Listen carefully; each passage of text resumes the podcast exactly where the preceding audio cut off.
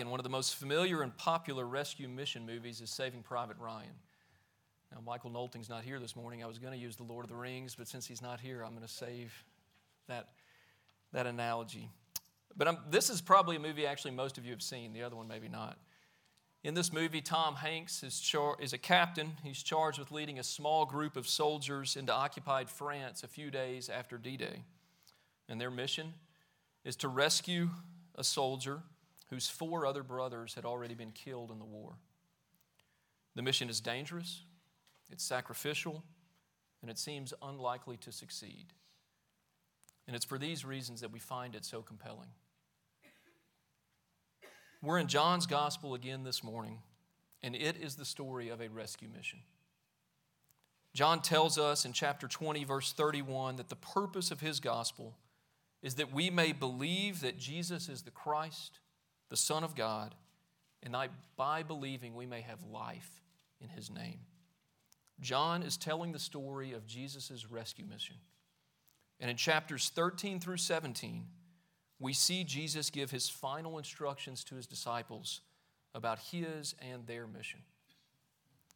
John begins this story in chapter 1 by telling us that the true light had come into the world and that the light was life. Light, life, the world. John uses these 3 words throughout his gospel. And to understand this story, we must understand what John means when he says, the world. Jesus came into the world, yet the world did not know him. For God so loved the world that he gave his only begotten Son, that whosoever believes in him should have eternal life. What does John mean when he says, the world? The term means more than all people. It means more than the entire globe.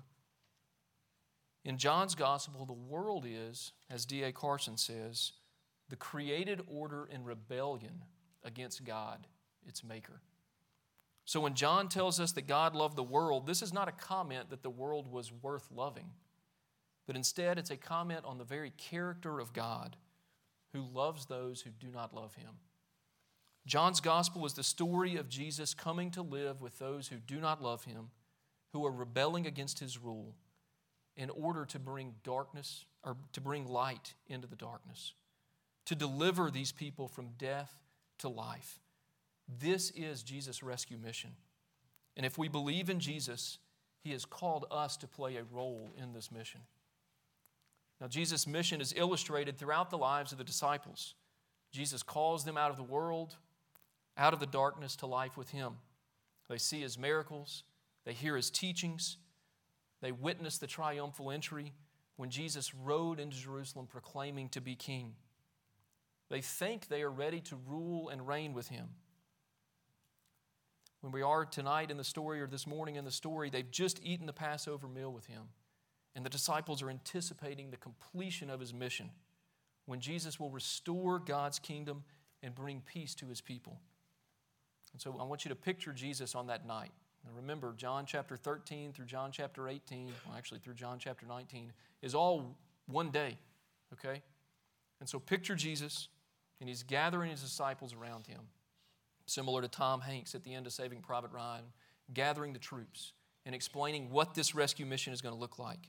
He's explaining the plan to finish the rescue mission. And here's Jesus, and he says, all right, guys, here's the plan. You guys are going to rescue people out of this world and bring them out of the darkness and into the light, and I'm getting out of here. What? You can see the disciples. That's the plan? That's the rescue mission? You've come to rescue your people. You've brought us this far, and now you're leaving? And you expect us to do this on our own?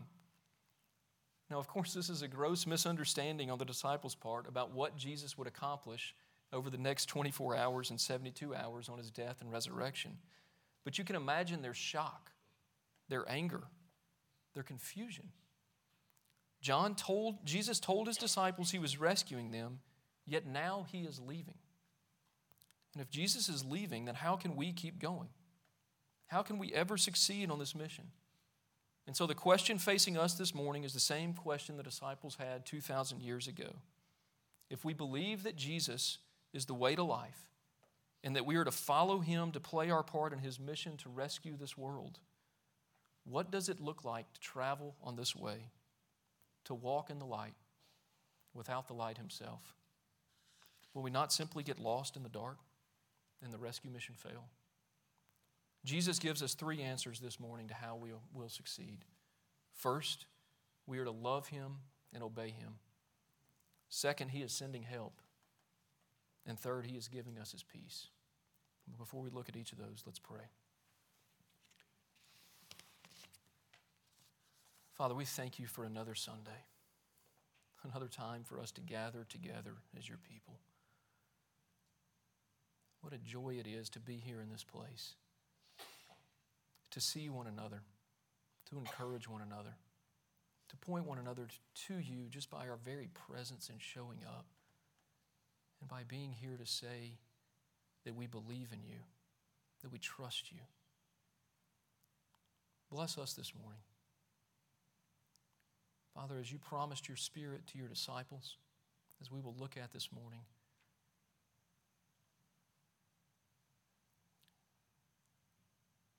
help us to experience your Spirit this morning. Through his power, open our eyes and our ears to see and to hear you. Father, as there is nothing I can say over the next few minutes, but there are things that you can say. So speak to us this morning. Father, we want to pray for the people in our congregation who are sick, who are hurting, who, like the disciples that we just saw, are confused or frustrated, perhaps even angry because they don't understand. We pray for healing for each of them, Father, for Bill Ferris, for Peggy Bauer, for Jonathan Pence, for Mary Elizabeth Ray, for Paul Green, for John Sidney Sullivan, for John Michael Atkinson, for Cynthia Jaqua, for Joan Raspberry. Please heal them. Please comfort them and their families and draw them to you. Help us as a church to love them, to walk beside them, to encourage them, to care for them. Father, we pray for our state. We pray for our governor, Bill Lee, that you would give him wisdom, that you would strengthen his faith, that you would protect him against the temptations that he faces, that you would use him to bring justice and peace to this state. Father, we thank you for our nation. Father, on this weekend, when we celebrate July 4th, help us to be a grateful people. Father, too often we complain and we bemoan the state of our nation. Forgive us our lack of gratitude. Help us this weekend to be a people that are grateful that you have placed us in this time and in this place, that you have given us the freedom to stand here this morning in broad daylight, to sing songs to you,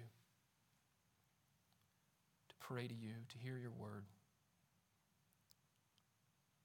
Remind us of how you have blessed us in helping us to live here.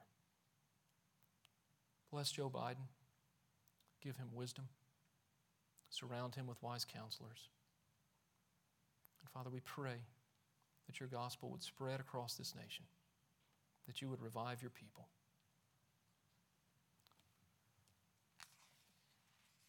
Father, we pray for Alan and Ann Cochet and their ministry in France and Italy. Bless them, encourage them, provide for them, strengthen them. Father, when they come here in a few weeks, help us to encourage them. Help us to love them well, to pray for them. Let your gospel go forth throughout the nation. Now, Father, again, as we turn to your word, help us to hear you. We ask these prayers in Jesus' name. Amen. Look again with me at verse 15.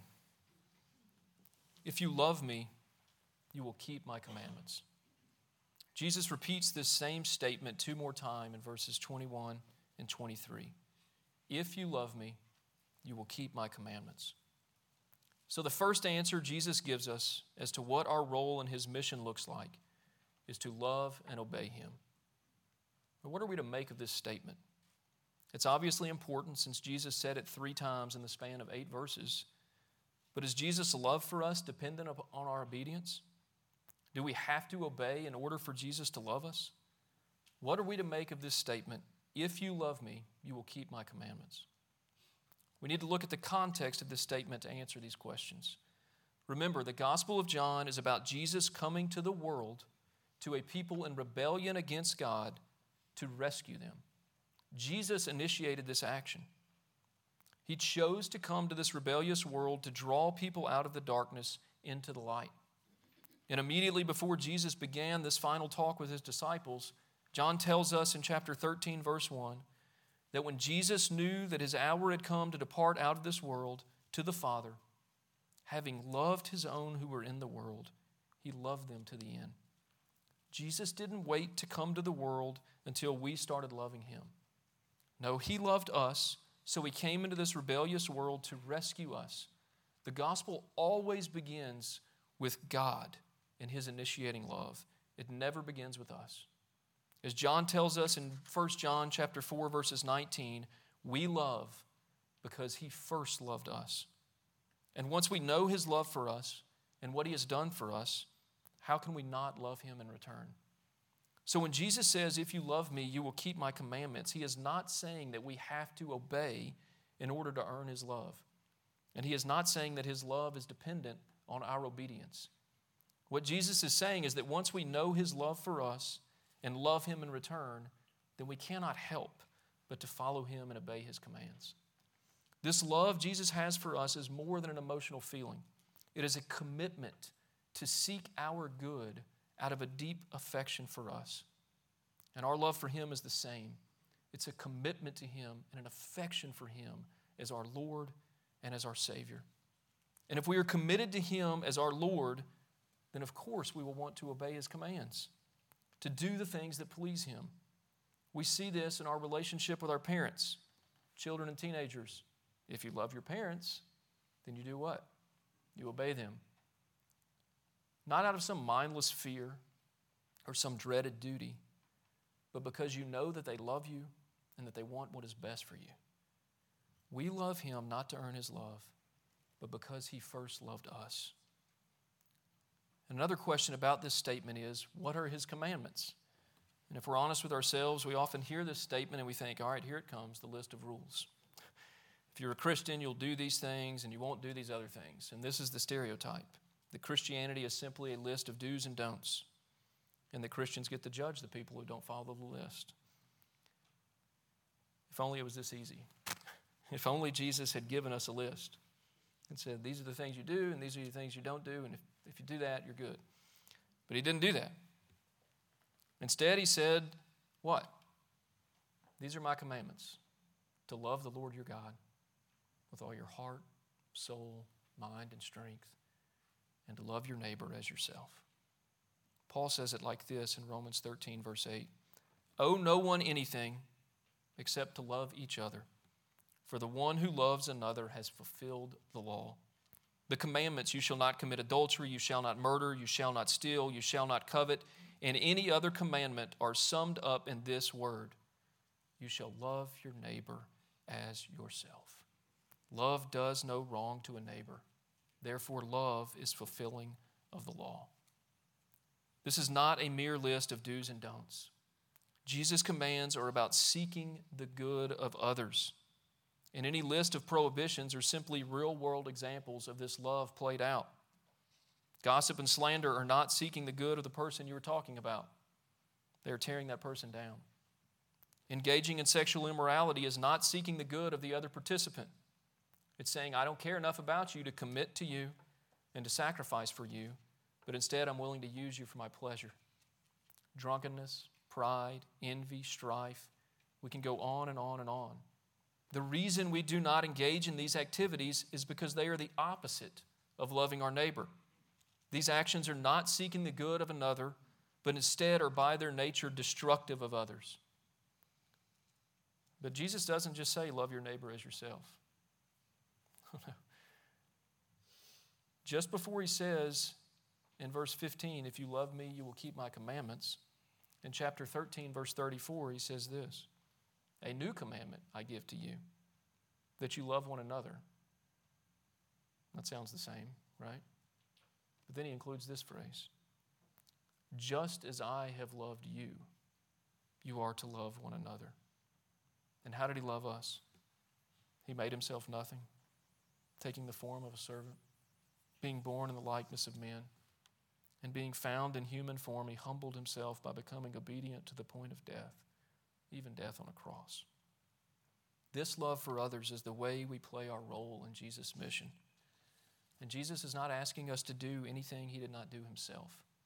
He is telling us that if we love him, if we are committed to him, and if we want to fulfill his mission of bringing people out of the darkness, then we will obey his command to love one another as he loved us, to sacrifice our own good for the good of others, and not just for those who are worthy or for those who like us, but for those who are opposed to us, for those who hate us. On this July 4th, our nation is a divided state, and both sides appear to despise each other. And yet, if we claim the name of Christ, then here is Jesus telling us to love those we disagree with, to love those who might even despise us, to love them as ourselves, to love them as he loved them. Because this is what the Father did for us. For God so loved the world, those in rebellion against him, that he gave his only Son. And this is what Jesus did when he set the example for us, as verse 31 tells us. Jesus began in verse 15 by saying, if you love me, you will keep my commandments. And he ends this passage in verse 31 by saying these words, I do as the Father commanded me, so that the world may know that I love the Father. So if we love him, we will keep his command to love one another as he loved us. And it is through keeping this command that all people will know that we are his disciples. We play our role in his mission by loving him and by loving others. This is how we are light in this dark world. And now the obvious question for his disciples and for us, how can we possibly do this without Jesus being here with us? How do we love and obey him when he is not here to show us how to do it? And Jesus anticipates our question before we even ask it. He knows we cannot fulfill his mission. So the second thing Jesus tells his disciples is that he will send help. Look again at verses 16 and 17. And I will ask the Father, and he will give you another helper to be with you forever, even the Spirit of truth, whom the world cannot receive because it neither sees him nor knows him. You know him, for he dwells with you and will be in you. And then in verse 26, but the Helper, the Holy Spirit, whom the Father will send in my name, he will teach you all things and bring to your remembrance all that I have said to you. Jesus is saying, yes, I'm going back to the Father, but once I get there, I'm sending help, the Holy Spirit. He says in verse 18 that he will not leave them as orphans. And this is the first of 5 promises of the Holy Spirit in John chapter 14 through 17. And Tyler's going to go into much greater detail when he preaches John 16 in a few weeks. And if he wasn't planning on it, he has to now because I've said he would. But let's look briefly at Jesus' promise here that he is sending help. First, Jesus promises his disciples another helper. The word translated helper is the Greek word paraclete, which means to call alongside. Now, I tell you this because I do not know, not because I know anything about Greek, but because the word helper is not the only possible translation. So if any of you have an NIV or a King James or some other version of the Bible that you use or this morning, you'll see this word translated various ways. The word was typically used in the court context and described generally a friend, not a lawyer, because we know sending one of those would not help anything. This was a friend who assisted a person in a legal matter by encouraging, providing counsel, and speaking on the friend's behalf. The word is sometimes translated advocate, counselor, comforter, or in the ESV version as helper. And each translation references some nuance of the word. But what's important for the disciples and for us to hear is that after Jesus' departure, we are promised help through the third person of the Trinity, the Holy Spirit. And by calling him the Paraclete, Jesus is telling us that the Spirit will encourage us, will counsel us, will comfort us, and will give us the right words. In short, the Spirit will do what Jesus did for his disciples when he was physically present with them, which is why Jesus says in verse 16 that the Father is sending another helper. Jesus was describing himself as the original helper, doing the same thing that the Spirit will do once the Spirit comes. The Spirit will function for the disciples as Jesus did when he walked with them, and the Spirit does the same for us. So whenever you feel abandoned or you feel alone in the darkness of this world, know that you are not. Jesus promises us that he will never leave us nor forsake us. So cry out for help. Cry out for a fuller knowledge of the Spirit's presence, for more filling of your life with the Spirit, because he did not leave us helpless. And second, Jesus calls the Holy Spirit the Spirit of truth in verse 16. And in verse 26 says the Spirit will teach the disciples all things and bring to their remembrance everything Jesus has said. Jesus knows the disciples still don't get it, and they still have much to learn, even though Jesus has told them over and over and over again that he's going to be killed, that he's going to rise again, it's going to happen the next day. They still don't get it. Less than 24 hours before it happens, they're still lost. And Jesus knows they need all the help they can get when it comes to understanding exactly what his mission is. And Jesus promises that the Spirit will do this. And we know that the Spirit does. Think of the difference between the fleeing disciples in the garden and the preaching disciples 50 days later at Pentecost. Think of the exploits of the disciples throughout the book of Acts and how the Spirit inspired them to write these very words. The Spirit did exactly what Jesus promised he would do. He taught them the truth, and he reminded them of all Jesus had said and done. And through them, the Spirit communicated the saving mission of Jesus Christ throughout the world. The Spirit empowered them, and through that empowerment, the disciples were able to continue Jesus' rescue mission. The Spirit's work was powerful enough and effective enough that here we sit this morning, 2,000 years later, hearing the same Spirit teach us and seeing the same Spirit empower us to fulfill the mission Jesus gave us to be a light in the darkness. The disciples thought Jesus was leaving. And while we sometimes think it would be easier to believe if we could just see Jesus in the flesh, Jesus promised us that he would not leave us as orphans, but that he would send us a helper, the Holy Spirit, who, as Jesus says in verse 23, makes his home with those who love him. Jesus knew we could not fulfill this mission without him. So he answers our question of how we are to love him and keep his commands by promising that he would send a helper, a counselor, a comforter, an advocate. And he sent the Holy Spirit who dwells in us with those who love Jesus. And he empowers us to love and obey him. And then finally, Jesus comforts his disciples before he leaves by promising them his peace. Look again at verse 27. Peace I leave with you, my peace I give to you. Not as the world gives do I give to you. Let not your hearts be troubled, neither let them be afraid. This is the second time in chapter 14 that Jesus has said to his disciples, let not your hearts be troubled. Jesus knows their fears and their worries and their confusion, and their doubts, and their misunderstandings. And after 3 years, he doesn't just throw up his hands in frustration and anger for their lack of faith and their failure to understand, which if we're honest with ourselves, it's probably what we would have done. He just said, I've been telling these clowns for 3 years, and they still don't get it. Father, maybe they're right. Maybe this is not a good plan after all. Maybe these are not the people we should be entrusting with this. That's not what he does. He loves them. He's patient with them to the end. And he promises them peace. And how can the disciples be sure of this promise of peace? Because Jesus keeps the other promises he makes to them here. He tells his disciples in verse 18, I will come to you. And in verse 19, yet a little while, and the world will see me no more, but you will see me. Because I live, you also will live. And again in verse 29, Jesus says, and now I have told you before it takes place, so that when it does take place, you may believe. Jesus is assuring them that he will see them again after he leaves. And he makes good on this promise when he appears to them after his resurrection.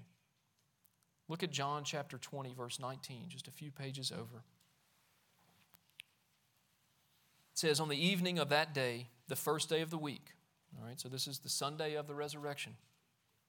The doors being locked where the disciples were for fear of the Jews, Jesus came and stood among them and said to them, peace be with you. When he had said this, he showed them his hands and his side. Then the disciples were glad when they saw the Lord. Jesus said to them again, peace be with you. As the Father has sent me, even so I am sending you. And when he had said this, he breathed on them and said to them, receive the Holy Spirit. The disciples could have peace as they continued Jesus' mission without his physical presence, because they knew Jesus kept his promises. He told them they would see him again after he left, and 3 days later he rose from the grave. And we can have this same peace. We know he keeps his promises because he has sent his Spirit to dwell within us and to give us a peace that the world cannot give. A peace in knowing that our sins are forgiven. That through the work of Jesus we can have peace with God. We can have peace with others. We can have peace with ourselves. We are reminded of this peace each Sunday as we come to the table, as we receive his body and his blood. And if you don't know or have this peace, Jesus is here this morning, holding it out to you. And as he gives us this peace, he tells us the same thing that he told the disciples. As the Father has sent me, even so I am sending you. He is sending us out to complete his rescue mission. We complete it by loving him and keeping his commands, and we can only do it through the power of the Holy Spirit who lives inside of us and who helps us. And through this same Spirit, he gives us peace from the turmoil and chaos of this world in rebellion against him, and this world in which he has sent us to rescue through proclaiming and living the good news of the gospel. So this is the plan.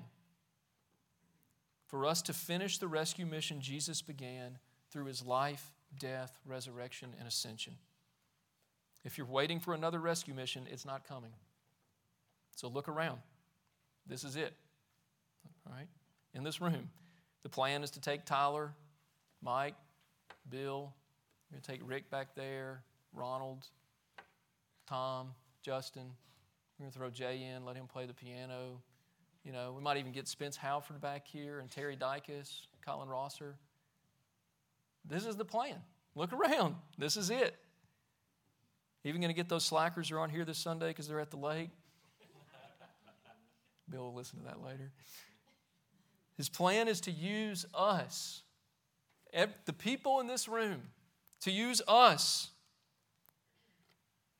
and his Spirit inside of us to change our families, to change our community, to change the world, to love the widow and the orphan and the prisoner and the poor and those who are suffering. This is the plan. If we love him, his Spirit dwells in us and empowers us each day to carry out this plan. And when we come together on Sunday morning to hear his word and to gather at this table, we remember what he did to prove his love for the Father and to accomplish our rescue. His Spirit is at work, and Jesus is here with us this morning. He never left us. And his plan is being carried out to perfection through the broken vessels that we are. His power is made perfect through our weakness. So look around, Christ Presbyterian Church, and be encouraged and rest in his peace. Because through us and through the power of his Spirit, God is acting to rescue the world out of its darkness and to bring people into his light and to give them life. The light is shining in the darkness, and the darkness will not overcome it. Amen.